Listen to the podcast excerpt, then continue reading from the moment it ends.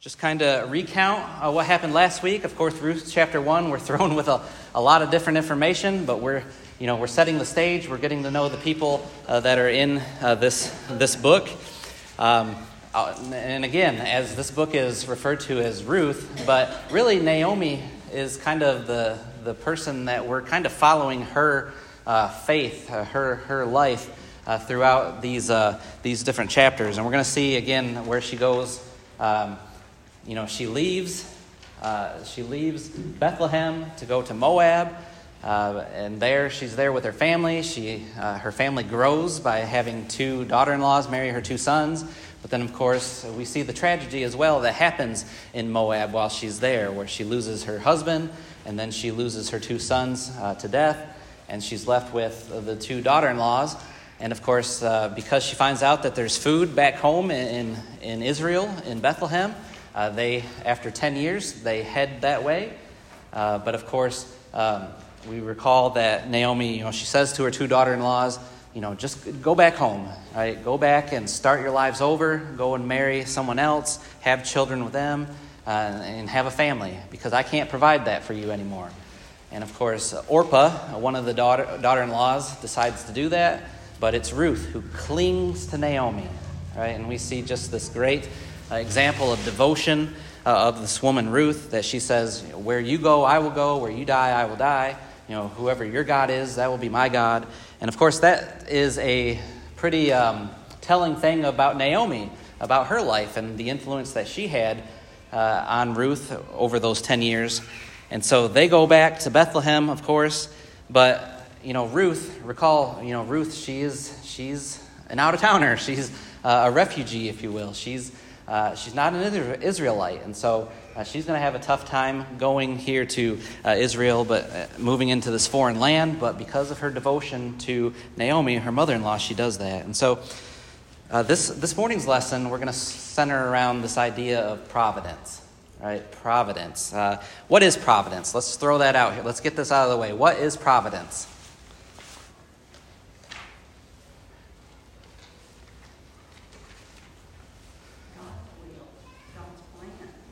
Okay, God's plan, God's will. Uh, yeah, the, the, word providence we're not going to find in Scripture, but the idea is there, right? Um, God working through His established uh, laws uh, to enact His good, right? Um, it's the opposite of miracles that we read about in the in the Bible. Actually, um, one one preacher said this, and I just uh, it's uh, you know it's always stuck with me. But he says it's easier to understand a miracle than it is to understand providence. Right? Because when, when a miracle occurs in the New Testament, you know, God assigns, or in the Old Testament and New Testament, you know, God, you know, He assigns His name to it, right? You can understand. You can see it. You can see, you know, the, the Red Sea parting, right? Uh, we understand that's a miracle. But with providence, you know, you don't see that. You can't see providence. It's God working in the shadows, God working uh, behind the scenes, right? Because He knows our needs better than us. You know, as a parent, you might tell your child in the wintertime as they're going outside, um, to, or as you know, you're leaving the house, you know, take your winter coat. And they'll kind of fight you, you know, and say, I don't need it. Uh, you know, I'm warm enough. But as your parent, you know, you know that it's going to get cold outside and they're going to get cold and they're eventually going to need it, even though they are fighting it now. Right? That's kind of how providence works. You know, God knows our needs better than we do, better than we understand, and He's going to provide for us, uh, even when we don't think we need, even need to know it. Have you experienced providence? Well, let me ask you that. Have you experienced providence in your own life? Uh, can you think of an example? And I guess you know we don't need to take the time to uh, for everyone to let us know, but hopefully you have, right? Hopefully you've seen God's providence work in your life. That man, it, you know, something just worked out at the right minute, right? Maybe it was that person who came and knocked on your door uh, one day and said, Hey, could I have a Bible study with you? You never went to church, you didn't know anything about religion or the Bible, but uh, somebody came to your door. Well, was that, was that just by chance? Or was that God working in your life? Right? Was that God's providence? Um, you know, we see this throughout the Bible, right? Uh, you remember Joseph? You know, going back to Joseph in Genesis chapter 50, you know, he said, uh, to his brothers. Remember, uh, you meant this for evil, but God meant it for good, right? Talking about how he was sold into slavery. Um, Philemon in the New Testament, you know, Paul says perhaps uh, this is the reason why, you know, um, you know, I'm reaching out to you, uh, to Onesimus and Philemon, and you know that's a whole other story. Uh, Esther, you know, we're going to study Esther. Providence is in Esther, right? You remember Esther? Uh, you know, maybe it's because perhaps for just a time as this, you exist, right? For for this moment uh, to save your people, and um, Romans eight, Romans eight twenty eight. You know, I always think of that verse when it comes to providence. For um, and now I'm, I'm losing it. I'm, i had it and I lost it. Romans 8 28. We know that God causes all things to work together for good to those who love God, to those who are called according to his purpose. So, you know, that's what we're going to see in this morning's lesson is we're going to see the providence of God working in the life of these people. And again, uh, we said this last week, but who is Ruth related to? Or eventually going to, who's Ruth's great grandson? David, right? Uh, David. And of course, you know, David, growing up, probably heard these stories of uh, his great grandmother, you know, Shirley, of how she came to uh, Bethlehem, losing everything uh, with nothing. And I just wanted to read um, Psalm 37, because I think this fits well with what we're talking about this morning. But Psalm 37, again, if, is he thinking about his grand, great grandmother Ruth when he writes this? I don't know. But in Ruth, or excuse me, in Psalm 37, uh, verse 23, David writes, uh, The steps of a man are established by the Lord, and, his, and he delights in his way. When he falls, he will not be hurled headlong, because the Lord is the one who holds his hand. I have been uh, young, and now I am old, yet I have not seen the righteous forsaken, or his descendants begging bread.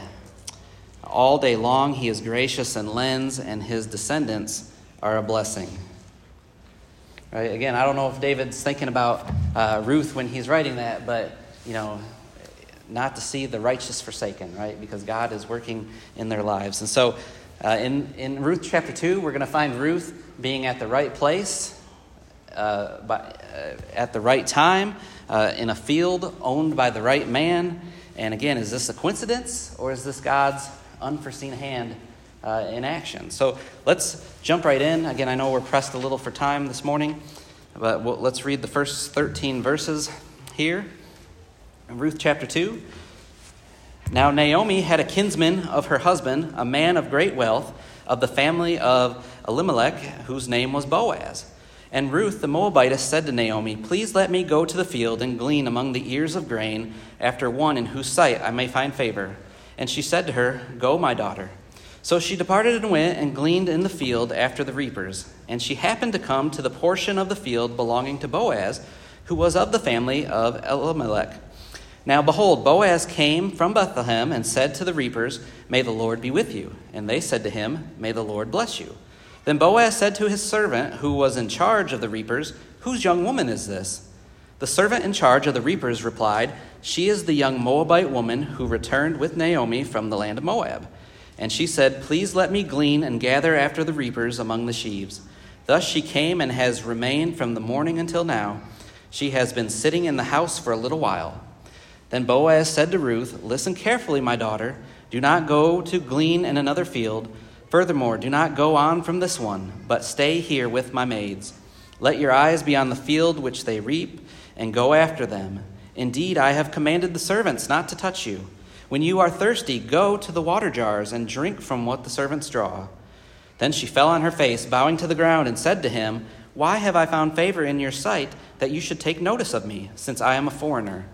Boaz replied to her, All that you have done for your mother in law after the death of your husband has been fully reported to me, and how you left your father and your mother and the land of your birth, and came to a people that did not previously know. May the Lord reward your work, and your wages be full from the Lord, the God of Israel, under whose wings you have come to seek refuge. Then she said, I have found favor in your sight, my Lord, for you have comforted me, and indeed have spoken kindly to your maidservant, though I am not like one of your maidservants. Okay, so uh, obviously, you know, Ruth and Naomi, they come back to Bethlehem and they are both widows, right? And so uh, they've got to secure a way to get food, right? And uh, they don't have uh, their husbands anymore, and they need a way to uh, have food provided for them. And so uh, Ruth, of course, speaks up here and says, you know, I'll do it. Right? we see her willingness to work. Obviously, that's a great attribute. Um, but look at verse 1 again. How is Boaz described as we are introduced to Boaz? How is he described to us? A man of great wealth. All right, so that's interesting. So they, um, you know, obviously Naomi knows of Boaz. Uh, they don't go to Boaz, right? They don't go and say, hey, uh, we are your relatives. We are uh, really in need of some, you know, of some food and, and protection and, and that type of thing. But Ruth here on the get go says, listen, I'm going to go out there and I'm going to work. And, uh, and, and she gets her permission, by the way. We've noticed she gets her permission at first uh, to go and do this. And again, um, this is pretty impressive, isn't it? Uh, don't we wish all uh, young people acted that way? Uh, that they uh, would um, want to show that similar respect, right, to, to those who are older than them? That, hey, you know, I'm going to provide for you, right? And so, um, now again, it's important to consider how vulnerable Ruth must have felt, right? Because she's going to have to go and uh, work in other people's fields. Um, I've always been interested in this word gleaning.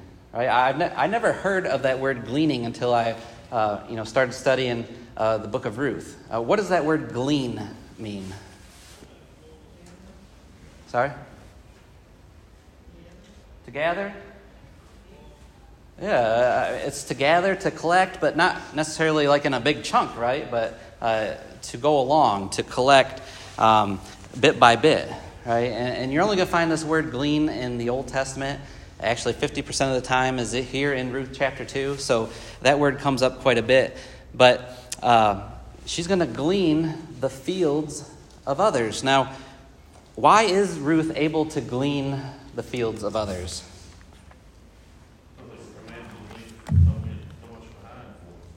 Right. So uh, the law of Moses, um, Here's a, here's a verse in Leviticus chapter 23. The, the Israelites were told this uh, Leviticus 23, verse 22 uh, When you reap the harvest of your land, moreover, you shall not reap to the very corners of your field, nor gather the gleaning of your harvest. You are to leave them for the needy and the alien.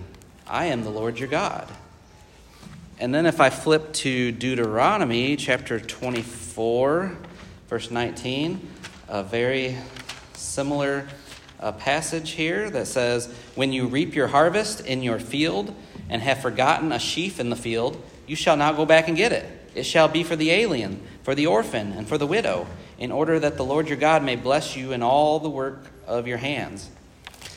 So, Ruth, again, living in Israel, uh, you know, and, and, this is probably something that she learned from uh, Naomi or maybe her husband, was that the Israelite people you know, when they would harvest a field, they were to leave the corners there, right? Don't harvest in the corner because that's going to be a way for God to provide for uh, the orphans, for, for the, the needy, right? And then that verse in Deuteronomy said, even if you, you know, if you left a sheaf in the middle of the field, don't go back and get it, right? Just leave it there. And that's how, um, you know, those people, uh, the people who are in need of that can get that, right? But uh, now, was it always practiced? No, uh, uh, we don't have time to go into this passage. But Amos chapter eight talks about how you know people would. Um, you know, they wouldn't practice this. They, they were too greedy, and so they wouldn't leave the corners or leave, uh, leave some uh, provisions for the needy. But um, again, here we have Ruth. She understands that, you know, uh, under Israelite law that she can go and glean in these fields. But again, she's a foreigner, so she's got to be uneasy about this. But we read there in verse 3 that uh, she comes to uh, the field of Boaz. Um, my, my version says she happened to come to the portion of the field belonging to Boaz. And I even have a footnote that says that, um, that the, the, word says that she uh, she chanced by chance, or her chance chanced upon her, right? She just happened to be in the right place at the right time uh, in, the, in this field uh, that was owned by Naomi's relative. Um, again, is this coincidence or you know is this God's plan in motion, right? And uh, and so Boaz comes on the scene, right? And he and uh, he uh, learns about her. Who is this woman? He asks, and uh, the servant in charge tells uh, all about her and her past. And so Boaz, you know, again, he has some knowledge now of who she is, and uh, he's going to be pretty um, uh, lenient with her, right? He's going to grant her petition to, to glean in his fields, and then he's going to give her some more, you know, more than she even asked for. Uh, in what ways did Boaz, that we just read, show unusual kindness to Ruth?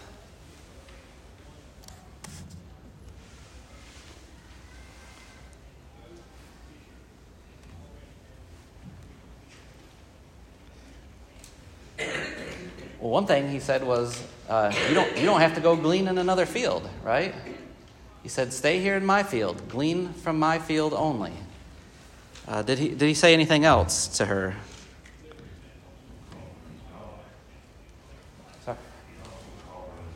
Okay, he called her an affectionate name, gave her some confidence. Um, yeah, he, he, said, you know, stay by my close women, right? Stay, um, stay by them. Um, he commanded his servants not to touch her, right? To leave her alone, right? Because again, she is she's a foreigner from uh, another nation, and uh, you know, so so leave her alone. Uh, when you're thirsty, go to the vessels that my young men have drawn and drink from them. You know, it's sort of like a boss giving a new employee a tour of you know of the job for the first day, right? Uh, you know, he's again he, he's being exceptionally kind to her, and of course, uh, Ruth says, Why have I found favor in your eyes since I am a foreigner? And Boaz answers that question, doesn't he? Uh, why, why is he being kind to her?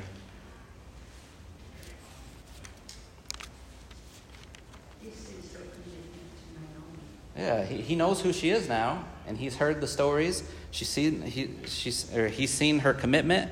Uh, verse 11, again, he says, All that you have done for your mother in law uh, after death of your husband has been fully reported to me, and how you have left your father and your mother in the land of your birth and came to a people that you did not previously know. Has anyone ever rewarded you for kindness before? Do you remember, I guess, that as maybe a child in school, maybe you know your teacher would give you like the helper award or something like that, and maybe you'd get some credit or uh, you know, a candy bar or something like that. do you think as adults we should still do that? I mean, not necessarily give somebody an award or a candy bar, but you know, appreciate their, someone's kindness. You, you are seeing somebody being kind to somebody else. Should we not uh, maybe say something about that? Point it out? Wow, that, that was extremely kind to you. That makes me want to be a better person. Right? And so, um, so I mean, this is a great example of Boaz, right? That he sees uh, he sees this kindness in Ruth, and he is rewarding her for that. And uh, again, she's she's not here for any entitlement reasons or anything, right? She is being humble. She wants to work, and he is rewarding her for that. Uh, let's look at verses 14 through 17. Uh, so at mealtime, Boaz said to her, Come here that you may eat of the bread and dip your piece of bread in the vinegar. And so she sat beside the reapers, and he served her roasted grain, and she ate and was satisfied and had some left. And when she rose to glean, Boaz commanded his servant, saying, Let her glean even among the sheaves, and do not insult her. Also, you shall purposely pull out for her some grain from the bundles, and leave it that she may glean, and do not rebuke her. So she gleaned in the field until evening. Then she beat out what she had gleaned, and it was about an, an ephah of barley. So again, uh, we see Boaz is being extremely kind to her, right? Uh, he's, uh, well, first of all, we notice they're eating lunch together. Um, was it common for people of different um, nationalities, different races uh, in Scripture to eat together? No. I mean, we could think of back in Genesis with the Egyptians and the Israelites, you know, they wouldn't eat together. We could think of in Galatians chapter 2 with the Jews and the Gentiles, right? Uh, they wouldn't eat together. But again, here, here's Boaz, um, you know, not, not, being prejudicial, eating with uh, Ruth, you know, again, giving her plenty, so much so that she has uh, leftovers, and she's actually going to take that back to Naomi. And again, here is here he is again providing for her. All right, he, he tells his his reapers, um, "Let her reap even among the sheaves." Right, the, they've already been gathered. The, the reapers have already done the hard work, and he says, "Let her pick from that," or drop some on the ground and uh, let her be served that way as well. Right, let let her pick up from that. Right, don't. Um, you know, don't do anything that would uh, hinder her from uh, getting this food. Now, I just kind of want to point this out. I was just thinking about this the other day, but again, uh, he says there in verse 16, let grain from the bundles fall purposely for her, right? So he's kind of providing for her that way. Uh, eh, do you think that Boaz is kind of setting her up for success here? Is it a good thing that he's doing this? Yeah, I think so, right? Uh, I, th- I, think any good leader would um, try to uh, set people up for success, right? Uh, by leaving some of this there on this first day that she comes to glean, you know, she's going to be encouraged. Uh, she's going to feel like she's put in a hard day's work, right? She's, and so I think that's a great lesson that we can learn right there as well, is to help others uh, succeed, right? Set them up for success as well. And so uh, we're told there at the very end of that verse, again, I'm sorry for rushing to, through, but verse 17 says that she brought an ephah of barley. And uh, an ephah is approximately 30 to 50 pounds, right? So we're, we're to be impressed uh, what she brings back to Naomi on that, on that day of working in uh, Boaz's field, right? This wasn't just a little bit, but this was 30 to 50 pounds of a substance that she is providing uh, the household for. So, uh, again, we are to be overwhelmed here with Boaz's generosity. Uh, let's finish the chapter, of starting in verse 18. We've got about five minutes left. Uh, she took it up and went into the city, and her mother in law saw what she had gleaned. She also took it out and gave Naomi what she had left after she was satisfied. Her mother in law then said to her, Where did you glean today, and where did you work? May he who took notice of you be blessed. So she told her mother in law, with whom she had worked, and said, The name of the man with whom I work today is Boaz. Naomi said to her daughter in law, May he be blessed of the Lord, who has not withdrawn his kindness to the living and the, to the dead. After, again, Naomi said to her, This man is our relative. He is one of our closest relatives. Then Ruth the Moabitess said, Furthermore, he said to me, You shall stay close to my servants until they have finished all my harvest. Naomi said to Ruth, her daughter in law, It is good, my daughter, that you go out with his maids, so that others do not fall upon you in another field. So she stayed close by the maids of Boaz in order to glean until the end of the barley harvest and the wheat harvest, and she lived with her mother in law.